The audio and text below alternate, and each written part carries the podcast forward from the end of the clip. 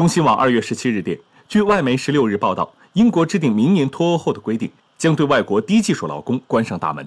从明年开始所有熟练工都需要获得足够积分才能继续在英国工作。所有熟练工需要说英语获得企业的工作邀请并达到薪资要求。